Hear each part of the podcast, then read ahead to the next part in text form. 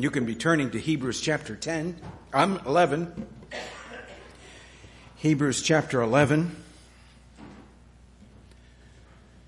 As we continue our march through the book of Hebrews and see the uh, wonder of what God has done, let me just give you a bit of a review before we get into things here.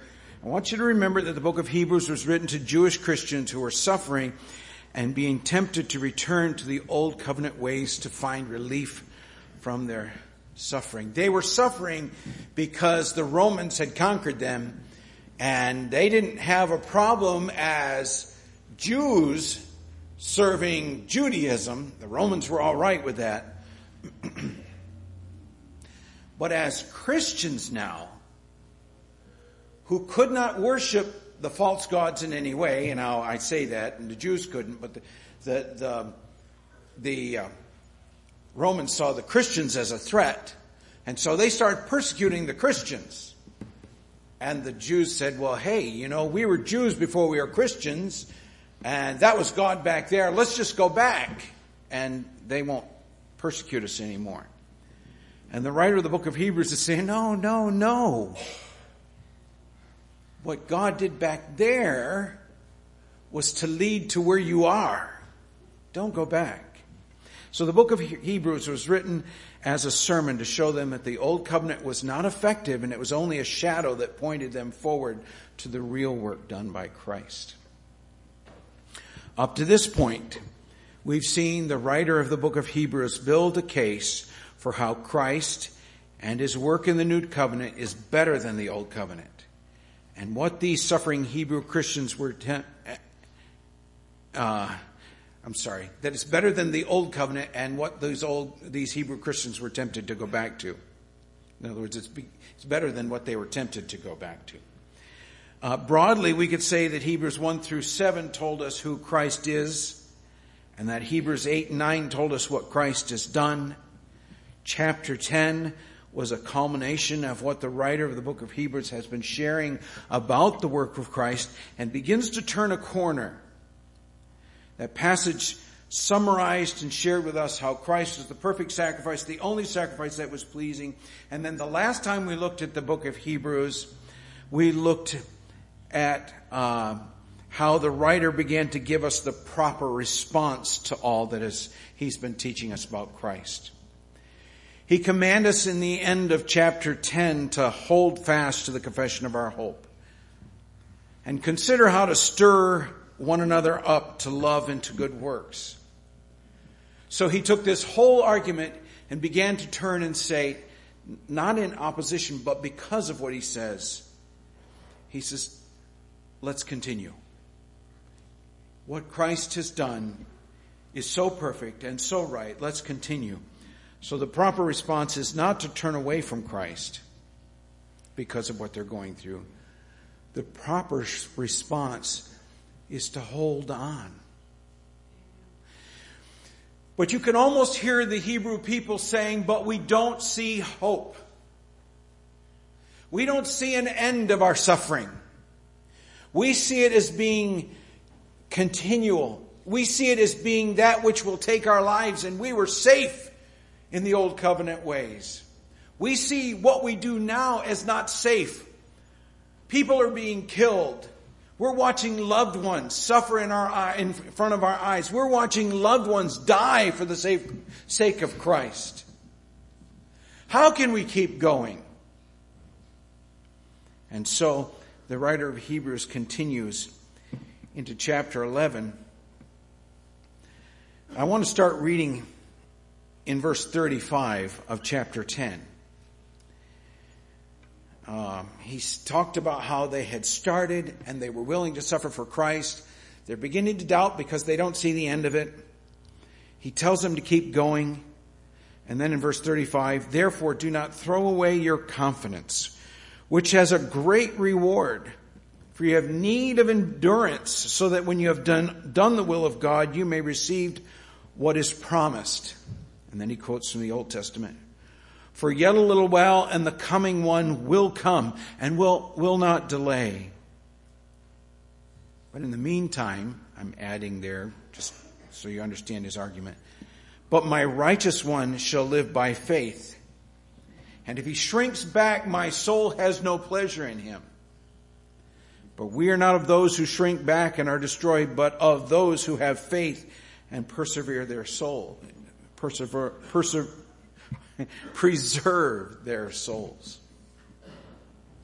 And now we come to chapter 11. Excuse me. And I'm going to read the whole chapter. And what I want you to get as we go through this is the list of people who are given as examples of those who didn't shrink back, but those who had faith and preserved their souls. And he's going to explain this and show how it's such a great example. But let's catch the gist. Remember, this is a sermon. And so what he's saying here, he, he would not have taken, for instance, Abel in verse 4 and spent a week on Abel and talked about Abel. And then he would not have come back the next week and spent a week on Enoch and how the things that Enoch did. This is a sermon where he used all these people as an example. So hang on as we go through this and watch for the argument that he's making. Hebrews 11. Now faith is the assurance of things hoped for, the conviction of things not seen. For by it, by faith, for by it the people of old received their commendation. By faith we understand that the universe was created by the word of God, so that what is seen was not made out of things that are invisible. By faith Abel offered to God a more acceptable sacrifice than Cain, through which he was commended as righteous, God commending him by accepting his gifts. And through his faith, though he died, he still speaks by faith, Enoch was taken up so that he should not see death. And he was not found because God had taken him. Now before he was taken, he was commended as having pleased God. And without faith, it is impossible to please him. For whoever would draw near to God must believe that he exists and that he rewards those who seek him. By faith, Noah, being warned by God concerning events as yet unseen, in reverent fear constructed an ark for the saving of his household. By this he condemned the world and became heir of the righteousness that comes by faith. By faith, Abraham obeyed when he was called to go out to a place that he was to receive as an inheritance.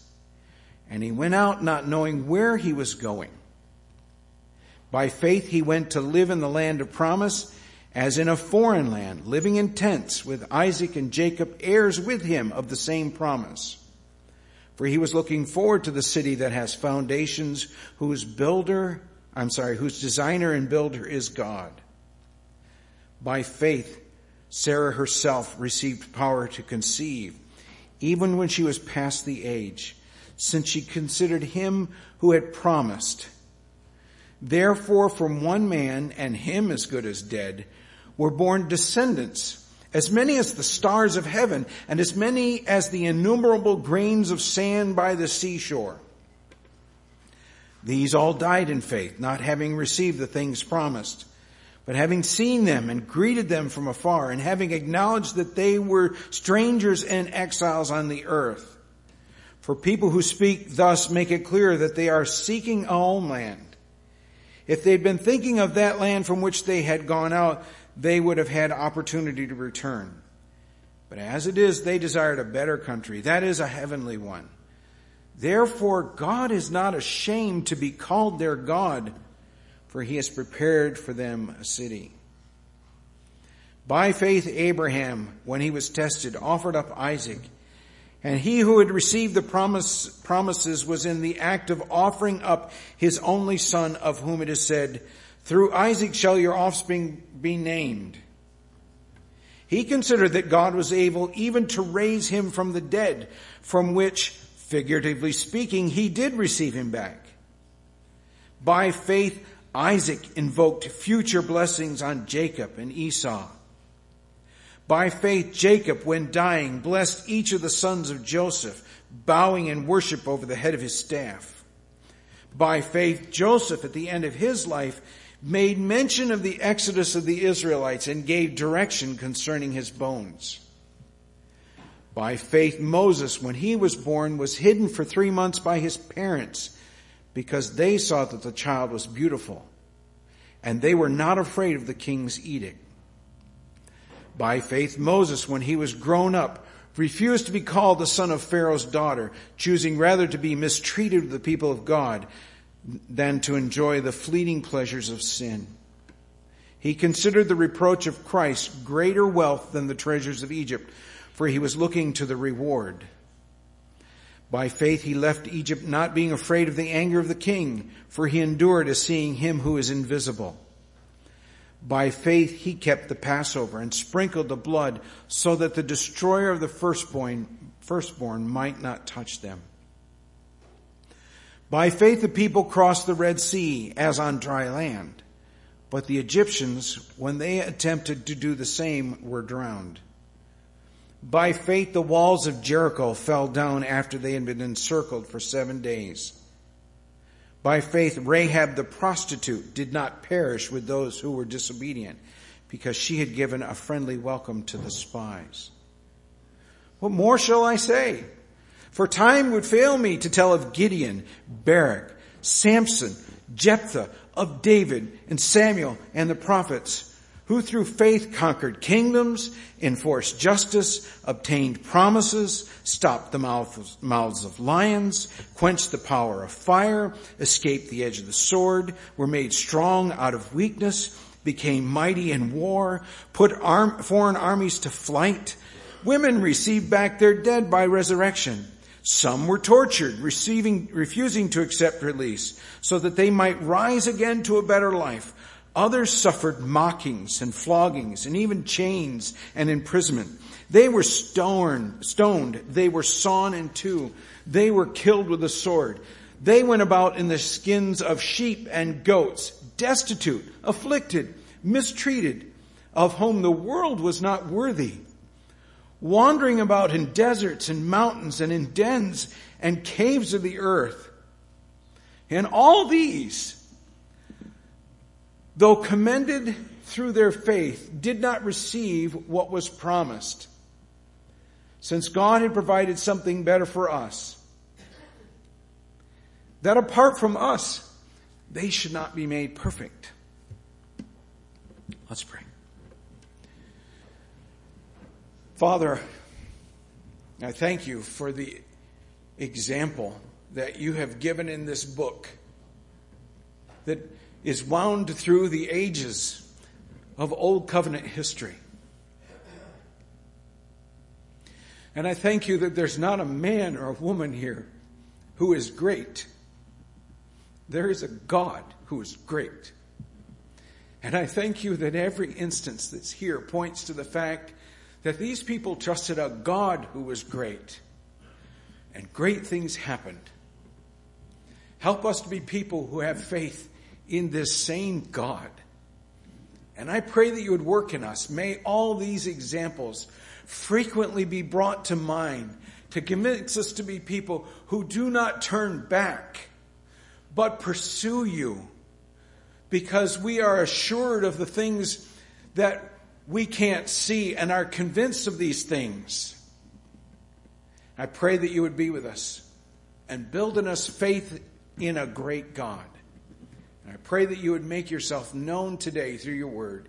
In Jesus' name, amen. As we look at this chapter, we begin, he mentions, uh, or he asks the question, or basically I'm asking the question. He answers the question, what is faith? As we look at what's going on here, he just defines it. Now, it's not the kind of definition we would often think of when we talk about faith. But he defines it because he's going to show how each of these people had faith when there was no reason to have faith. And it was their trust in God that got things done, not their goodness or I'm not going to hold any one of these up and say, you need to be like Moses, you need to be like Abel, you need to be like Cain. This passage points to the fact that God is a God who honors his promise. And these people were enabled by God to be people who trusted in what God said even though they couldn't see it. And so he starts out by saying faith is putting your confidence in what God says. Let me reread verse 1. Now faith is the assurance of things hoped for and the conviction of things not seen. Faith is putting your confidence in what God says, whether it be the promises that he makes or the statements of what he declares to be true. Faith is saying, that's what God says. That's what I'm trusting in. Even though I don't see how it could happen or where it could be or how any of this could take place. It's putting your confidence in God, in, what God says, whether it be the promises that He makes or the statement of what He declares is true. Often the promises or statements that He makes have not yet come to pass. And we can see through this, and we're going to look at the examples. We can see this all throughout this. God makes promises and God makes statements to His people that many of them never see the end of. But faith says, even though I don't see the end of it, it's true. So let me reread the statement. Often the promises or statements that he makes have not yet come to pass or cannot be seen by human eyes. And so the writer of the book of Hebrews reminds us that faith is the assurance of things hoped for, the conviction of things not seen. Now, faith is the assurance of things hoped for. Faith says that the promise of God is so sure that no matter the circumstances, what God has promised will certainly come to pass. And we're going to see evidences of that. He was careful to point out a lot of evidences of that as we go through. So faith says that when God promises something, no matter what I can see or can't see, no matter how many things are stacked up against what looks to be the way God would answer the problem or fulfill the promise, it says it's going to happen. Why? Because it is a God who says it. It is the God who says it. It is the God who has all wisdom, all power, all knowledge, and is in absolute control. So faith is the assurance that when God says something, He'll do what He says.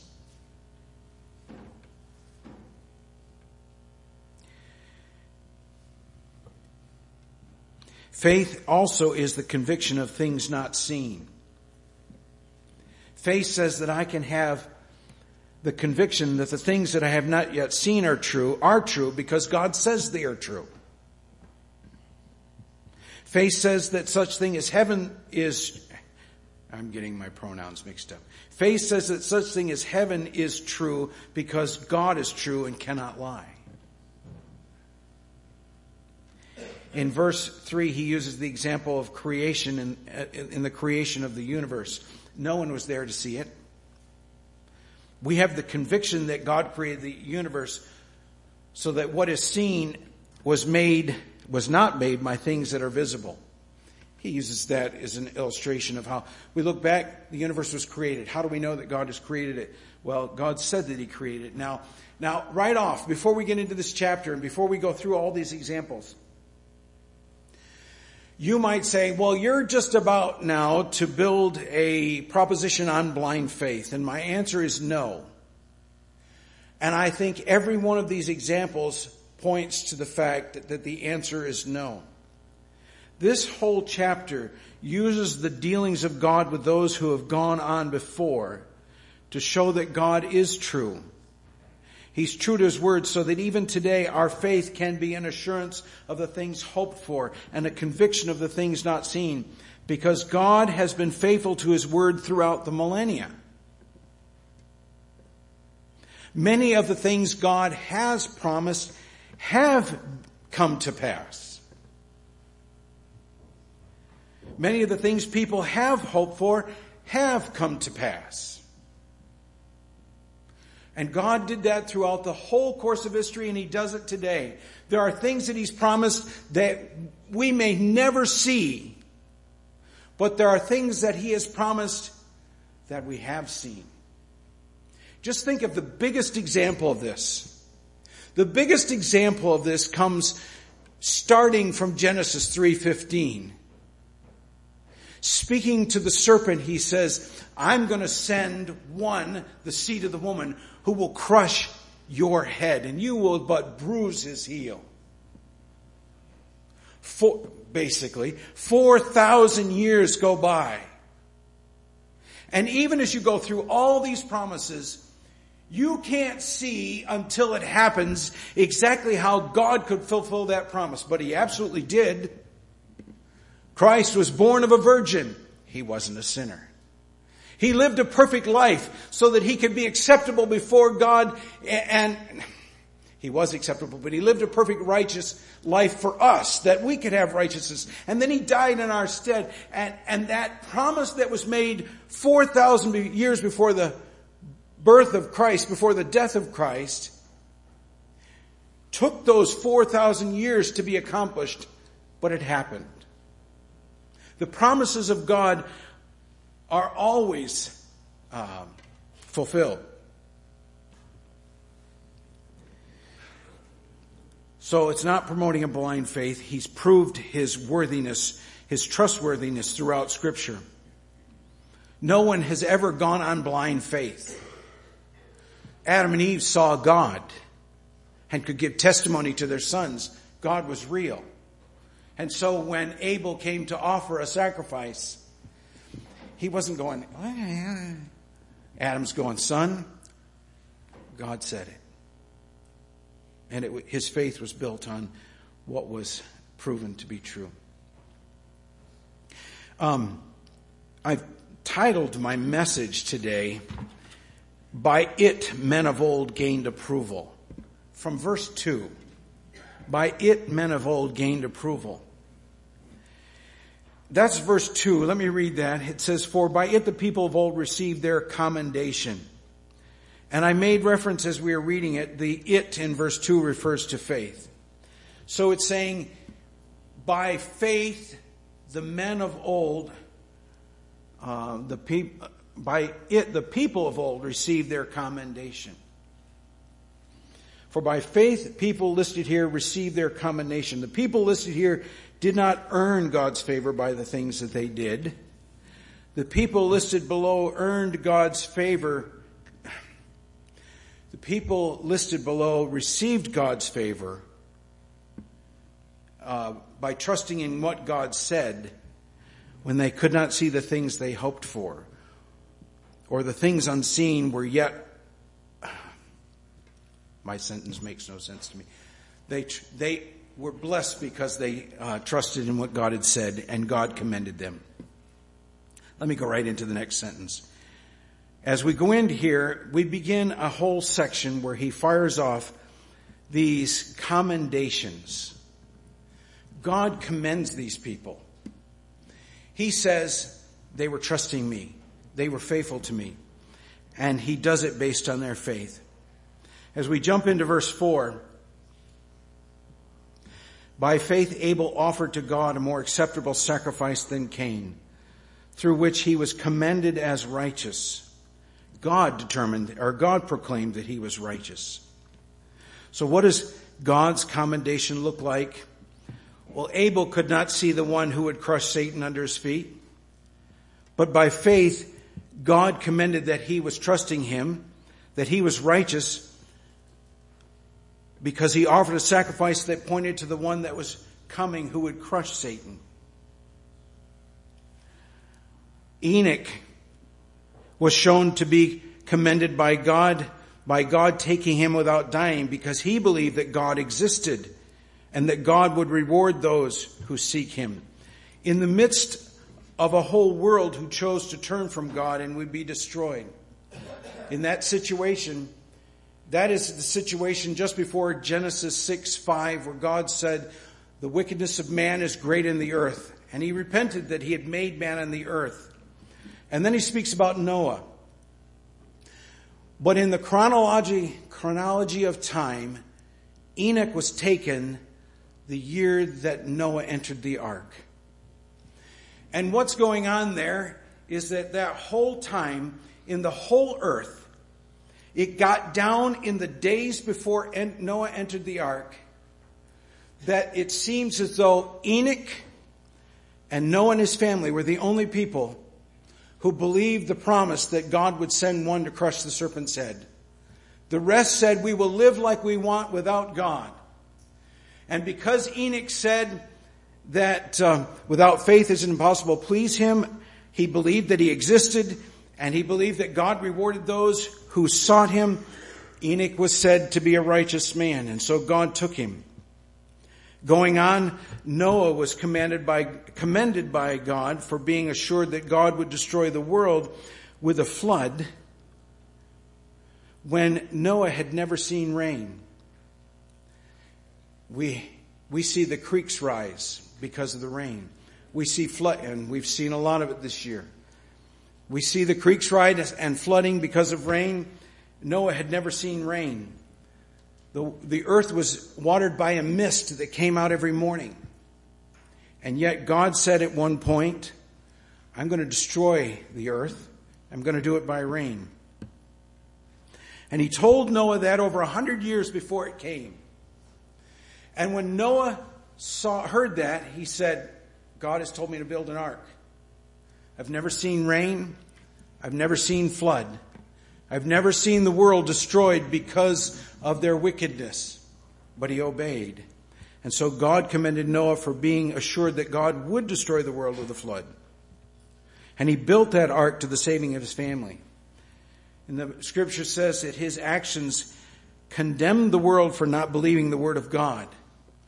At that point, there were potentially billions of people on the earth and eight souls believe the Word of God. How many of us would stand up and serve God if there were only eight of us in a world of seven billion people who said, There is no God and He will not destroy the world? Abraham, it goes on, just demonstrated the faith that God commends him by. He's told to leave his land and go to a land that God would show him and he would inherit that. And so he leaves without knowing where that land was or what his inheritance would be. And the writer of the book of Hebrews goes on by the things that Abraham said and did to show that he didn't just believe that he would inherit a land in Canaan, he believed that he would inherit land or a city built by God. And speaking of heaven, scripture points out here. And so he leaves, leaving behind all that he would have inherited in the land to inherit something that was promised by God, even though he couldn't see it. He lived in tents in that land. He didn't set up house in that land. He lived in tents until the land was given to him by God and looking forward to the land that would be his eternal heaven, his eternal resting place. Next, it mentions here that Sarah demonstrated faith in coming to believe God's promise of her having a son, even though she was 90 years old. Women don't get pregnant, have the strength to carry and bear children at 90. But because Sarah had the assurance to believe that God's word was true, she, along with Abraham, were able to be the descendants that were as many as the stars of heaven and innumerable as the grains of sand. It wasn't that they were great people. Is that they were people who believed steadfastly, though they couldn't see in what God had said. The passage goes on to say eh, in verse 11 or 13, these all died in faith, not having received. The these here, I believe, are Abraham, Sarah, Isaac, Jacob, and the 12 sons and their families. Because those are the people who died without inheriting the land. Abraham, Sarah, Isaac, Jacob, 12 sons, all died without seeing the promise to inherit the land be fulfilled. And yet they were all assured that even though they did not see it, the promise of God was true. And at any time, they had the opportunity to go back to Abraham's homeland and say, forget it. I don't believe it. I know there's land our family owns there. I can have an inheritance there. Not one of the 70 left either Egypt to go to Haran, where Abraham was from, or Ur of the Chaldees. Not one of them left Canaan to do it before they went down into Egypt. They all died believing God's giving us this land. And then Abraham was commended by God when he promised, when the promise of a son to be his heir and the command to kill that heir clashed. Can you imagine Abraham? He struggled so long to have the son that God promised him. He struggled in believing and that he came to rest in the fact that God would indeed give him a son that would be the heir of all that God had promised him. And then one day God says, kill him. Take him up to the mountain, sacrifice him. And so Abraham was faced with the dilemma, I was promised a son who would inherit. I believe he will inherit. God has told me to offer that son and sacrifice to him. That word is also true. I ha- I'm speaking as if I could be Abraham. I have no way of figuring out how that this promise could be true and this promise could be true. I can't see it. He has, he comes to assume that if both promises are true, if, if the promise and the command are true, then God must be able to raise my son from the dead because God said he would be the heir and he said he must die. And so Abraham was commended when Abraham chose to believe both the promise and the command and, and believed since both were uh, true, God would have something like, uh, would do something like raise Isaac from the dead. Abraham believed God even when he could not understand. Isaac was commended by God by blessing his sons according to the promise of God, even when it did not work out the way he wanted. He wanted Esau. But God chose Jacob. But he trusted God. Jacob was commended for blessing Joseph's sons according to the promise of God rather than the desire of Joseph. Joseph said, no, Jacob, or, um, no, Jacob, bless this one. It's, this one's the older. And, and Esau, Jacob had his hands crossed. And, and God commended him for obeying his command rather than following Joseph's uh, refusal. Joseph was commended by God for believing that God would bring Israel back to the land of the promise according to God's promise. So he said, when you go, take my bones. He didn't see any way that that could happen, didn't see when it could happen. But when you go, take my bones. Moses' parents were commended by God for being willing to save Moses in opposition to Pharaoh's command to kill all the male children. Their trust in God provided the deliverer that God had promised. Don't know how we're going to save this boy. Everybody's trying to kill all the male children. We're going to save him because that's what God would want. Moses was commended by God for choosing to associate with the people of God rather than enjoying the fleeting pleasures of sin for a season. I'd rather trust God than enjoy all that the palace had to offer. Moses was commended for keeping the Passover, believing that God would, tr- um, would truly pass over those who were under the sprinkled blood, and by that same act, kill all the firstborn who were not under that sprinkled blood. And by that very act, God delivered Israel from Egypt. Moses and the people of God were commended for crossing the Red Sea on dry ground because they were assured that God would hold the water apart as he said he would, even though they could not see how or understand how. And for that trust, God would deliver them from their enemies. And their enemies, when they attempted to do the same, died. God commended the people of Israel for trusting that God would, would make the walls of Jericho fall after circling them for seven days as God had commanded and promised. How can circling walls, people have tried to say vibration, caused an earthquake, but they trusted the command of God though they didn't see how it could happen. Rahab was commended by God for giving a friendly welcome to the spies because she believed that God existed and he would reward those who seek him.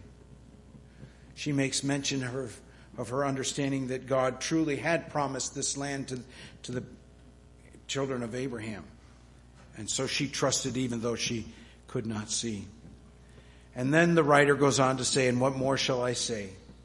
People throughout the Old Testament are listed as those who are assured of what was promised and convinced of what was unseen. Some saw the answer to the promises. Some suffered for what they were promised and never saw the answer. And we read the list of all the things that, that happened. Some died, some lived, some saw their children raised, but they trusted even though they couldn't see. Though some saw what God promised for that day, for their day, this is the end of the passage, and this is so sweet. Though some saw what God promised for their day, none of them saw what was ultimately promised. Abraham didn't see the land become his family's, but some did. Um, Joseph never saw the land of, Canaan, but some did. And, and the promises abound. Some saw the walls of Jericho fall. Some saw promises that at first they couldn't understand how it happened. But there was one promise that lived through the whole period that none of them saw. All of them died assured that the promise that the one who had crushed the serpent's head, that one would come. But until Christ was born, lived and died on the cross, not one of those people saw that promise. But it was fulfilled. And we can look back and see that it happened. They were all commended for their faith in the coming to, the, to their Savior, even though they didn't see Him. What am I saying? I'm saying that Abraham come to trust Christ. He trusted the promises of God, yes. But he came to trust Christ as much as he knew and waited for the day when someone would come to be his redeemer. Moses trusted God for the things God had promised him, but he trusted in one who would come that would ultimately be his redeemer. All these people died until Christ came. And he allowed them to wait on that promise so that we together with Christ might be able to inherit that. With them might be able to inherit that. Some quick applications. Christian, God's uh, commendation, I'm not saying condemnation, I've been tempted to say that the whole time. God's commendation does not come to great people. That is not why these people are listed. It is not because they are great people. God's commendation comes to those who are assured that God will do what he says he will do. It comes when we trust what God said he will do. Faith is believing that God's word and his promises are true and that they're more real than the circumstances I see.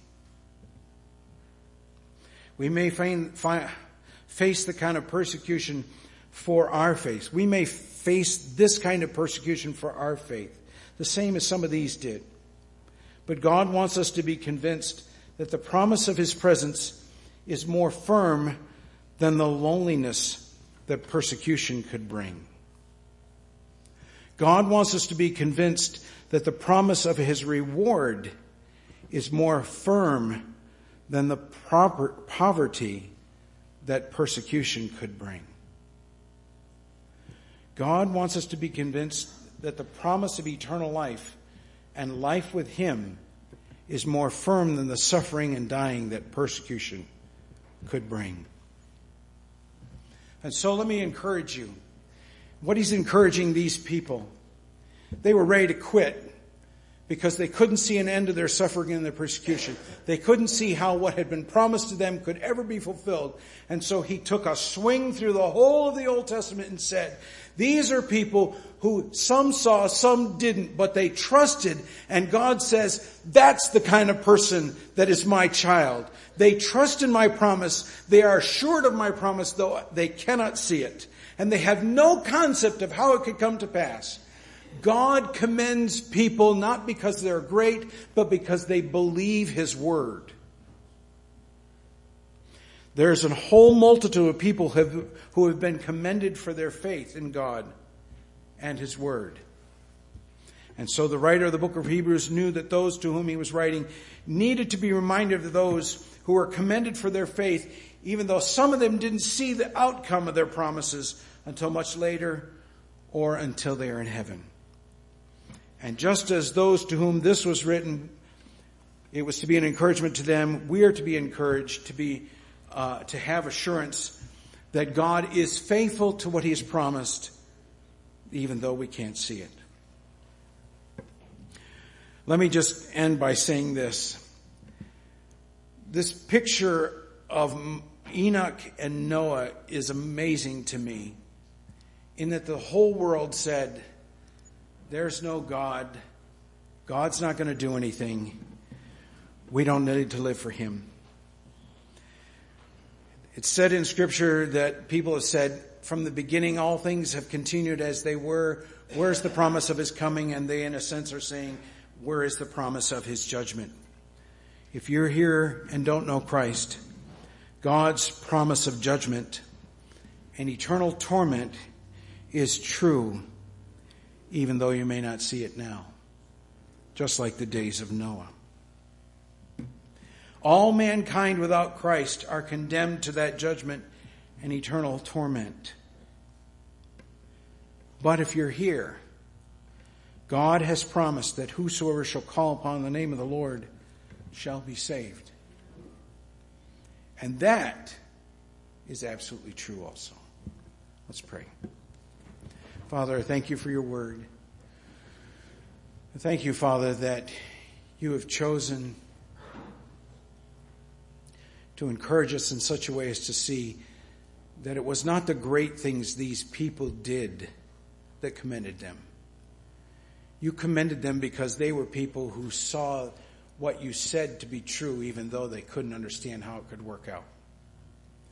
Lord, I pray that the Christians here would determine that even though I can't see how it would work out, God knows and is still going to do it.